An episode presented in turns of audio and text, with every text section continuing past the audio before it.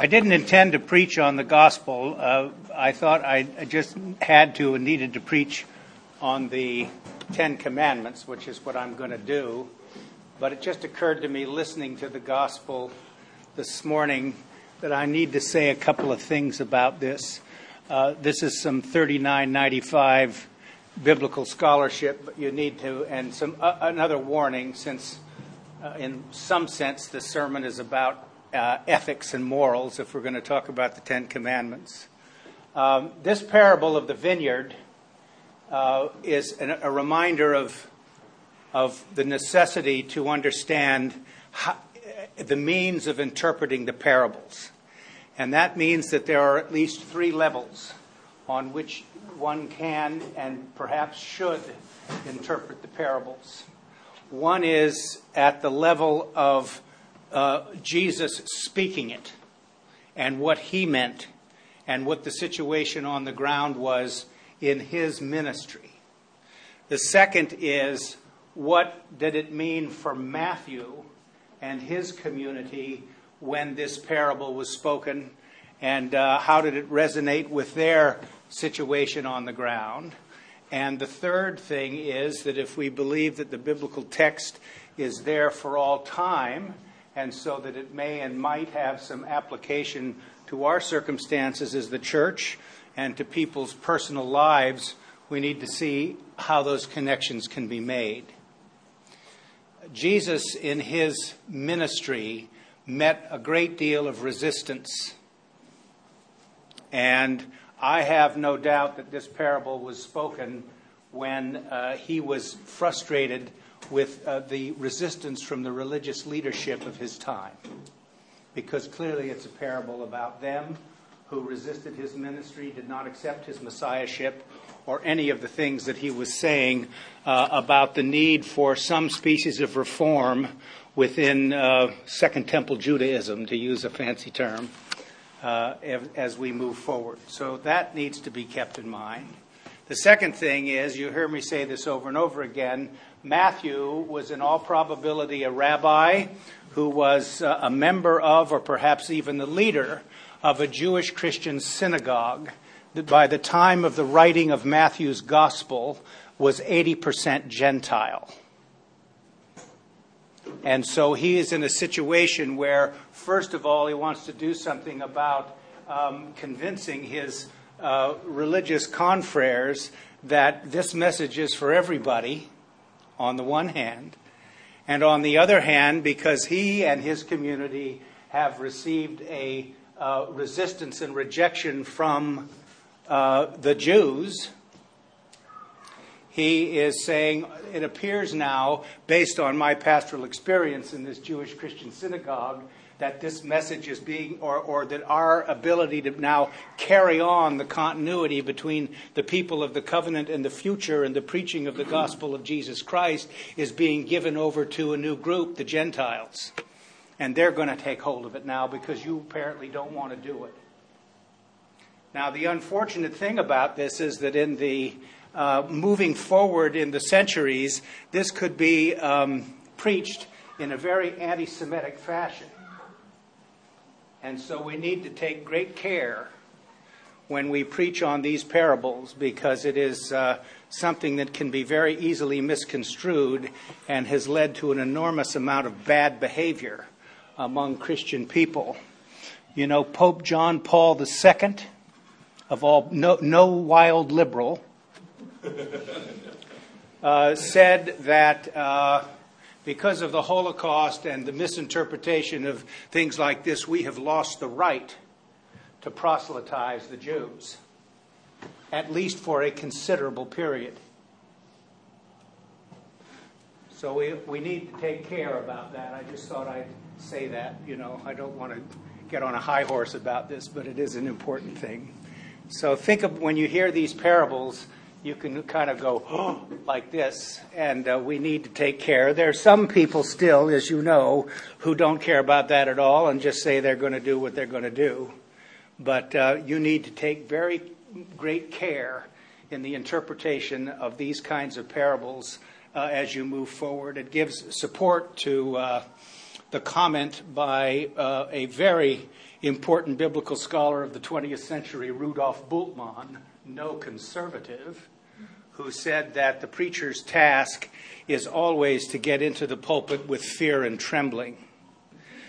So it is important to uh, bear that in mind as well.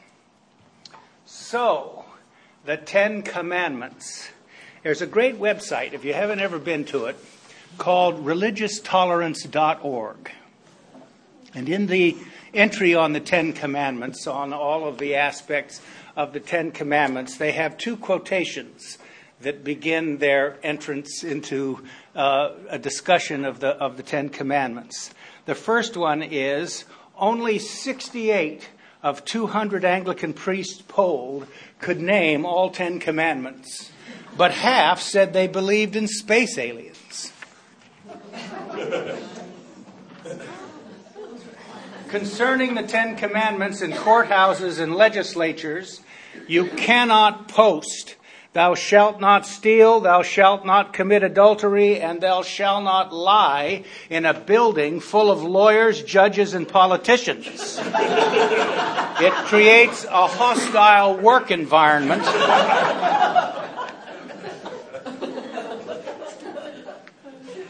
And then they say, We apologize to anyone who was offended by either of the above quotations. We simply couldn't resist posting them.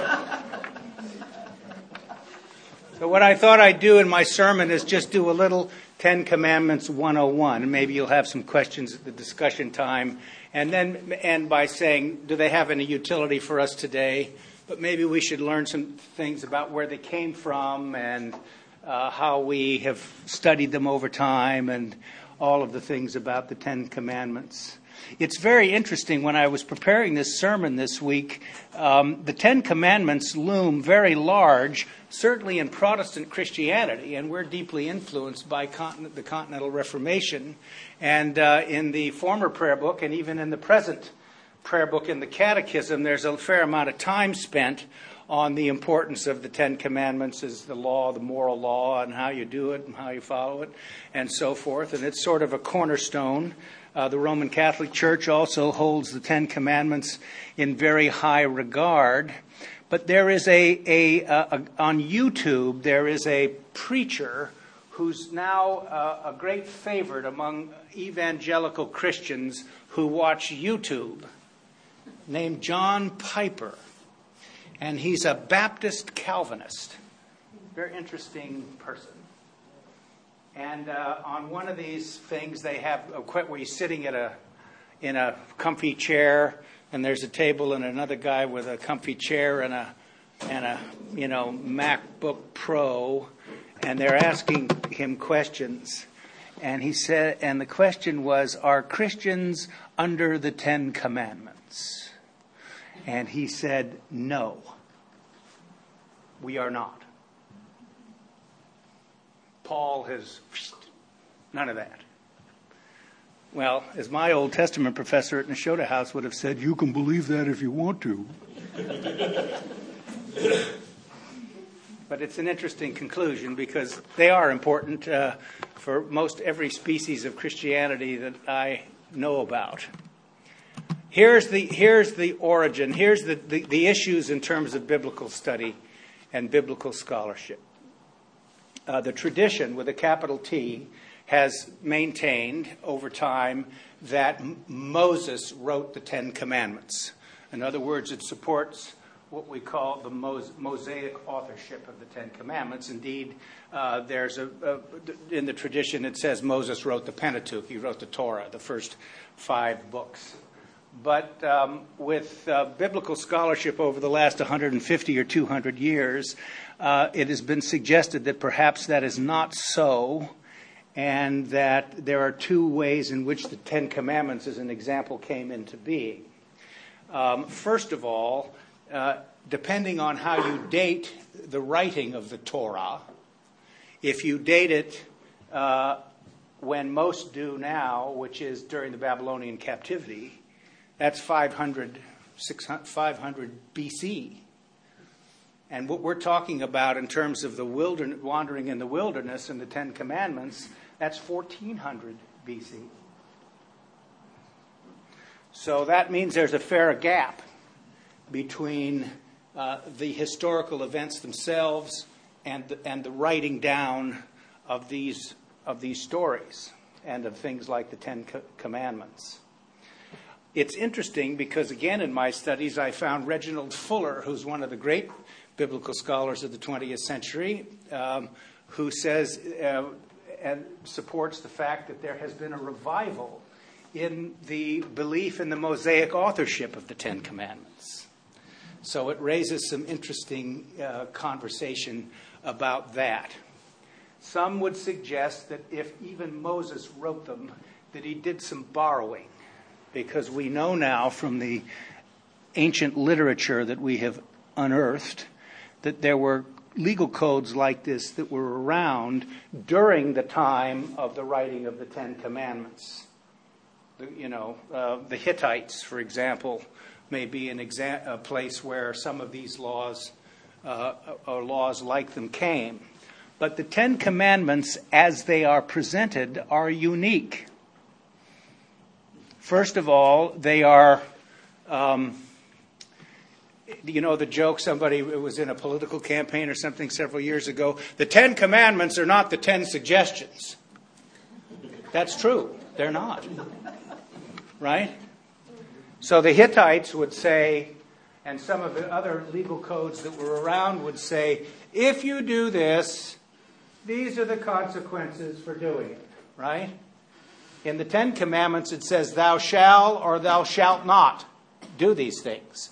It's sort of like riding a train in Italy, where the sign on the car, if you're in a, in a, in a train, it says, um, It is unwise to lean your head out the window of a moving train. If you're in a train in Germany, the sign says it is forbidden to put your head out the window of a moving train. So it's a different sort of a thing. What, what I would suggest and what Dr. Fuller suggests is that Moses may have used some of this material, but wrote it and interpreted in light of his monotheistic faith, his belief in the one God, and how now this calls the people uh, of Israel wandering in the wilderness to develop some species of self regulation, both in terms of their community life, corporately, and personally. You know, part of being a healthy human being and part of relating to other people in a healthy fashion is to learn how to engage in the self regulation of instinctual drives. It isn't an excuse to say this is natural. Of course it is. But there needs to be some regulation of these instinctual drives.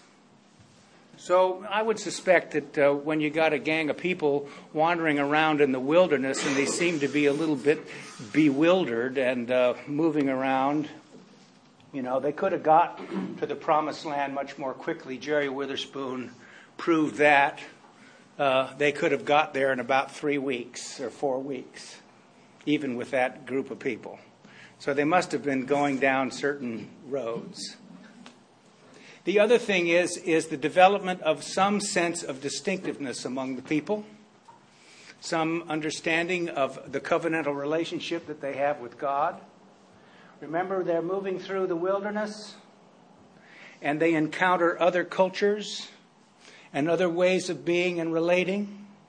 And over 40 years, you begin to uh, intermarry and you come up against the religious practices of the Hittites. So you're in the tent, and your Hittite husband or your Hittite wife says, Listen, let's set up a little Ashtoreth here. You know, one of those little clay. Let's do it. It, might help. And good luck and fertility and, you know, stuff. And Moses and the leadership said nothing doing. There's only one. So we need to, in some way, enforce this uh, understanding of how it works. In our, in our tradition as Christian people, the Ten Commandments must always be interpreted in light of the teaching of Jesus. And so the counterpoint to the Ten Commandments is the Sermon on the Mount in Matthew's Gospel, which is a, a, different twist on what this means. The Ten Commandments have never gone away, and by the time of St. Augustine in the fourth century, the end of the fourth century, beginning of the fifth century, they were it was used regularly in catechesis and teaching and in uh, making giving people an idea about who they are and how they're supposed to live and what they're supposed to do. The thing I have about the Ten Commandments is, is that I realize that it's not a complete list. There, it leaves stuff out, you know. In one sense, it's a pretty bare bones list of not, don't do this, you know, kind of thing.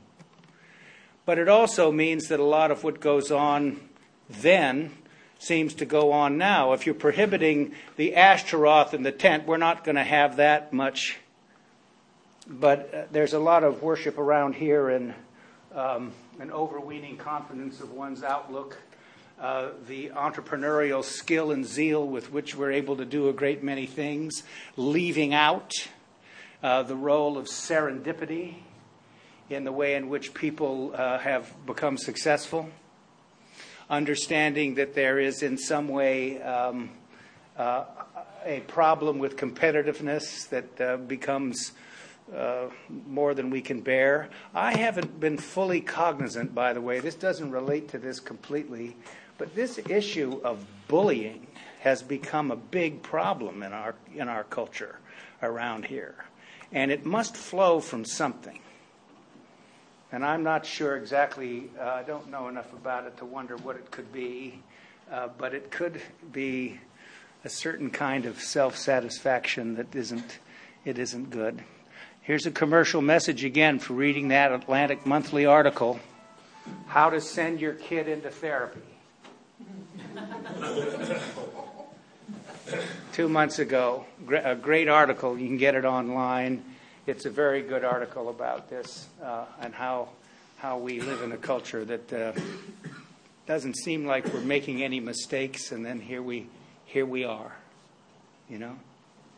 So the Ten Commandments do have some value. I've also noticed that murder, envy, adultery, lying uh, doesn't seem to be any less great now than it did in the wilderness.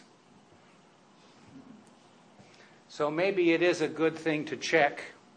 A few times a year, we read the Ten Commandments at the beginning of the Mass uh, as an introduction to the penitential rite. We read them you can be careful. Um, there was a preacher that I heard many years ago in the late 1960s who was a canon at St. Paul's Cathedral in London. And he came to Grace Cathedral in San Francisco. His name was Canon Freddie Hood. And he had one of those public school accents that was, you know, copying some, don, some tutor's speech impediment, you know, so he was Freddy Hood. very, very, you know, that deal, you get that? Anyway, he preached a sermon and he began his sermon and he said, You know, in many rural English country it parishes, you go into the church and on either side of the chancel are the Ten Commandments on either side, put up on the wall. And he said, I was wandering one day visiting old churches in the wilds of equatorial Sussex.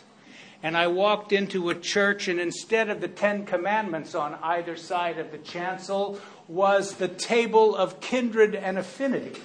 and in the old prayer book, they had, you know, a table of, you know, who you could marry and who you could in terms of how closely you related were, were to them. And so it was a table of kindred and affinity. And under the entry that said, A man may not marry his grandmother, some acolyte in the ancient of days wrote underneath, Lord, have mercy upon us and incline our hearts to keep this law.